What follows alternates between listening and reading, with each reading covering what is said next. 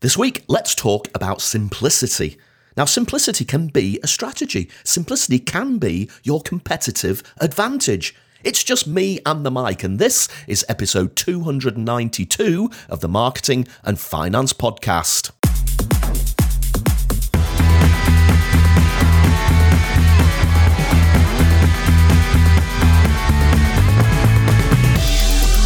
This podcast is all about marketing your business and growing your business, and for talking about all things finance. I'm Roger Edwards, a consultant, speaker, and trainer from Edinburgh, helping you keep your marketing simple.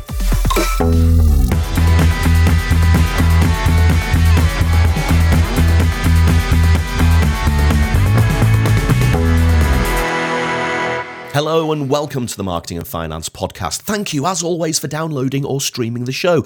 I really do appreciate you taking the time to plugging me and my guests into your earphones. As I said earlier, though, this week it's just me and the mic, and I want to talk about one of my favourite subjects simplicity. But before we start talking about simplicity, a quick request. If you enjoy the Marketing and Finance podcast, please do consider buying my book. It's called Cats, Mats and Marketing Plans. It's all about how to put together a simple, there's that word again, a simple marketing strategy and to keep things simple as your business grows. You can buy it on Amazon as a paperback, as a Kindle, or as a new hardback edition.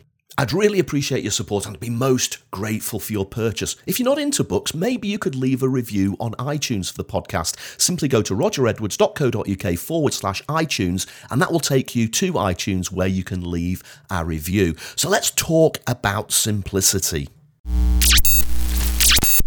Do you not find that so many things in the world these days are complicated? So many businesses are complicated. If you look at those businesses, their products are complex, their processes are complex, their marketing is complex. I don't like complexity. I'm sure you, as a customer, don't like complexity. So, why are so many things so complicated? And it doesn't seem to matter which industry either, does it? I've been on very complicated airline websites trying to book an airline ticket. And you know, you'll always get yourself into one of those catch 22 situations where you just don't seem to be able to get exactly what you want. I've been on very complicated insurance websites trying to buy a product from a financial services company. And those aforementioned financial services companies also have extremely complicated telephone systems. You know, those awful IVAs where you get faced with about 15 different options before before you get a chance to talk to a real human being. The truth is, simple is hard. That's why we're surrounded by complexity. Simple is hard. Steve Jobs is famous for saying this. Simple is harder than complex, he said. And let's face it, he made a career out of trying to create simple product solutions and arguably has built one of the biggest and most profitable companies in the world by focusing on simplicity. I even talk about it in my book, Cats, Mats and Marketing Plans. In fact, here is a quote Simple is harder to do. That's why so many things are complex. I often think that language is a good barometer for how complicated things are in a particular company. Now, as you know, I do a lot of work with companies in the financial services industry. And perhaps if you're listening to this, you are working in the financial services industry as well. What I'd like you to do, just for a moment, is to think about the language that you use in your company, in your marketing, in your internal communications? Is it full of passive language? Is it full of complicated terminology? Is it full of jargon? Is it full of management speak? Is it full dare I say it, of mumbo jumbo and gobbledygook. The likelihood is that if your language is complicated, your products and your processes and your service are also complicated. And to be perfectly honest, I think that one of the first things that we can do to improve the situation, to introduce simplicity into a complicated business, is to start with the language. Am I correct in this assumption? If you have complicated language, is it reflected in your products, processes, and service? Are your products, processes, and services also complicated? Now, if you're a regular listener of the Marketing and Finance podcast, you'll know that I've been obsessed with keeping things simple for more or less my entire career. Simplicity is a core plank of my book, Cats, Mats, and Marketing Plans. I spent a lot of time with my team over the years trying to cut out that complicated language, trying to make products simpler, trying to make processes simpler. But it's only recently that I've come across one article that absolutely summed up the whole problem we face and shone a spotlight on the potential solutions. It's a really great article, a very short article in Entrepreneur Magazine or entrepreneur.com online, and it's written by a guy called Dave Garrett. I'm so grateful for Dave for writing this article because it really does sum up in my mind the importance of simplicity. And for the rest of the podcast, I really want to talk you through some of the key themes and some of the key reasons why things are complicated and the three main things that we can do to start focusing on simplicity. Now, the first thing that Dave mentions is a research project by a company called Siegel and Gale in 2021. They interviewed 15,000 consumers, so that's a pretty good sample size. And 76% of those consumers said that they prefer simplicity. In fact, they would be more likely to recommend a brand which embraced simplicity. That's a pretty high percentage. The bottom line is customers shy away from complexity. Customers don't like complexity. In fact, I say in my book, Cats, Mats and Marketing Plans, that complexity enrages customers, but simplicity engages them. And who is more likely to buy? The engaged or the enraged? I want to start by looking at the four reasons Dave mentions in his article as to why complexity can infiltrate a business. Now, I'll preface this by saying I've worked in established big corporates, but I've also worked in startups. Startups are a great opportunity to create something simple. And a lot of startups begin with that simple mentality. They want to engage the customers with a simple proposition, with simple processes, and with simple service. But what happens is, if they are successful, if they start to grow, if they start to become more profitable, that's when the problems start because complexity starts to sneak up on them. It's almost like a silent infiltrator. Before they know it, they're creating complexity, they're becoming siloed. Some of those original ideas that they focus so strongly on to keep things simple start to be overruled. As companies grow, it's very hard to hold on to that simplicity, that ethos that they started with. Things become more complicated. Silos get produced. The company expands. New processes are added on top of existing processes. And before you know it, even though you might have the best intentions to retain simplicity, it becomes too hard to keep things simple. And you almost just bow down and let the complexity run rampant. So, here are the four causes of complexity. The first one is called structural mitosis. Now, what Dave is saying here is a steady amalgamation of structural changes or new organizational layers. This is when businesses grow. You create silos, you bring new people in from outside the organization who maybe weren't there at the start, who maybe haven't got that simplicity ideal. And because they haven't got that simplicity ideal, they start to make changes. They start to add to the process. They start to add to the way things work. And that's when complexity starts to creep in. Secondly, product proliferation. Now, I've seen this many times in financial services companies, especially. You create a product, Following year, you add to that product in order to keep competitive advantage. You might keep adding new features so that you can continue to appear high up on industry comparison tables. The problem is, every time you add something, it makes the product more complicated. And then the following year, you might launch a completely different product. But what you don't do is withdraw the old one. Financial services, in particular, have a real inbuilt resistance to removing existing products. And that means the product line expands. More products, more complexity. The third problem is process evolution. I guess this is the same as product proliferation, but with regard to processes, obviously. Again, processes added on top of processes, other processes added on top of processes with the intention of simplifying them, but with the actual consequence of complicating them. And fourthly, managerial habits. Again, perhaps unintentional, but senior leaders often create unnecessary work which persists over time. I remember back as a young marketing assistant, every month in the marketing department, we had to put together a gigantic monthly report for the marketing director so that he could take that to the C suite. It took an absolute massive amount of work to produce that report. And I know for certain, because I did go to some of those C suite meetings, I know for certain that they just quickly leafed through it. It was very rarely read in detail. And yet that process has been set in place. Nobody questioned it. Nobody asked whether it was valuable. We just did it. Now, that's not complexity per se, but it's an example of how something can become embedded without actually adding any value. Finally, somebody had the guts, and they did need the guts, to say, Do you really need this massive report every month, which you don't actually use? And of course, the answer was no. And we stopped doing it. And it freed up so much time that we could then use to focus on something much more valuable for growing the business. Do any of those reasons for complexity resonate with you? Here's another example. One of the main reasons why marketing language in big corporates is so complicated is because often the sign off group is just too big.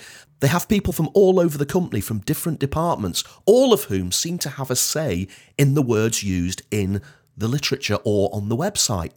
And what happens is that the marketing department creates something that might be nicely, simply worded. And by the time everybody's piled in and given their comments and added words, added sentences, added paragraphs, added jargon, added complexity, added caveats, it's not simple anymore, it's complicated. It's almost unreadable. It's enraging to the customer. But it goes out because the only way of getting it out is to get all of those people's signature on the sign off document.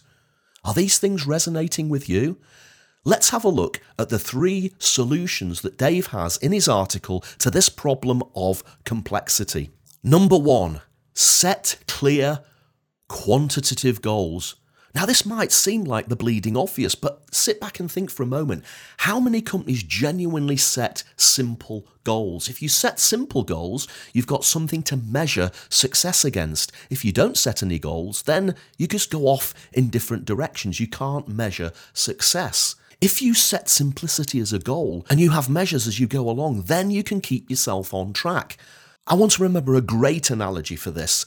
A guy described this as somebody running a Michelin star restaurant. Now, as you know, in order to win a Michelin star, not only have you got to have great food, but you've got to have great processes and attention to detail. So your table will have to be set in a certain way, and you can't deviate from that. You know, it's something ridiculous like the salt cellar has to be three and a half inches away from the main plate or something like that. Now, it's the job of the owner of that Michelin star restaurant to make sure that those standards are constantly being adhered to because they don't know when the Michelin star inspector is going to drop in and do the assessment. So they have to be perfect all the time. What we need in business is somebody who is similarly accountable for keeping things simple. Now, as the business grows, continuing the analogy, new chefs might arrive in the Michelin star restaurant, new staff may arrive. Now, they may think, well, actually, I prefer the salt cellar to be four inches to the right, or I actually prefer the salt cellar to be right over the other side of the table. But you can't do that because that is moving away from the thing that got you that star in the first place. Now, I know this is pedantic, but it's the way it works. Now, the owner of the restaurant will come back. No, no, I'm sorry. You might think the salt cellar should be over there, but actually, it needs to be here. Because if that inspector comes in, these are the standards we're going to. Set those clear goals about simplicity and don't veer away from them. And make sure that somebody very high up in the C suite is also accountable for making sure that those simplicity goals are achieved. Secondly, you really need to sit down and look at your people, your processes, and your technology. Have a look at the hierarchy of your business. Have a look at the reporting lines. Could you create a flatter structure? Could you create something that doesn't create unnecessary work? Have a look at your processes again. Have you layered process on top of process on top of process, which has created complexity? Can you simplify those processes? Could you even throw away legacy processes and create new ones? Now, I know the answer to that. Often the problem is you can't get rid of the legacy process because otherwise you can't process your business. That's why you layer the new process on top of the old. But is there a way to do away with the complexity of the old process and install a completely new one? It might need a significant investment, but long term, with more engaged customers, it might be the right investment to make. And the same goes with technology. Technology is moving so fast. But is layering one type of technology on top of another type of technology just making your business more complicated? And finally, and this is the most important, slow down and listen to your customer. Now, I always say this in presentations on stage and in the book, Cats, Mats and Marketing Plans. Marketing is a deep, almost obsessive understanding of the customer. You have to have a deep, almost obsessive understanding of the customer to understand what their needs are so that you can create products that meet those needs, and then how you can communicate how those products meet their needs with your marketing activity. If you have a deep, almost obsessive understanding of the customer, you'll know that they shy away from complexity. You'll know that they like simplicity. Listen to what they're saying, listen to what they want. They will tell you how to create the simplicity that they crave. It's when we don't have that deep, almost obsessive understanding of the customer that we allow complexity to take over because we think they'll be fine with it. The reality is, as that survey said, 76% of people prefer simplicity. They'll look for brands that offer a simple experience and a simple product. Listen to what your customers are saying. And I really mean listen. Don't just hear what they say, listen to what they say. Ask them emotional questions. How does this process make you feel? How does hanging on the phone for 30 minutes make you feel? How does this really complicated, frustrating website make you feel? Listen to what they say and start to reimagine your products, processes, and service based upon those customer needs. Now, ironically, all of that just sounds so simple, doesn't it? But as I said right at the start, simple is hard. That's why so many things are complicated. But just sit back for a moment have a think about the language you use in your business. Have a think about how that transfers through to your products, processes, and service. Are there ways that you could simplify the language that you use? That's a good starting point. We don't have to do this all overnight. Starting with the language might be the way into simplifying the majority of your business. Because if you start with simple language, you can then start to think about simplifying the products, the processes, and the service. Ultimately, it's a great investment in the future of your business. Ultimately, it will make customers more engaged with you as a business. And the more engaged they are, the more likely they are to buy from you. Thank you so much for listening to this episode of the Marketing and Finance Podcast. Another little rant about simplicity. Now, if you need help with your marketing, if you need help trying to simplify the words that you use and the products that you're offering, get in touch. This is what I do. I'm a marketing consultant. I actually sometimes call myself the marketing simplifier. I would love to talk to you about your business and how I could help you make it simple. Do get in touch at Roger underscore Edwards on Twitter or look up the website rogeredwards.co.uk. Thanks for listening to the Marketing and Finance podcast once again. I'll see you on the next episode.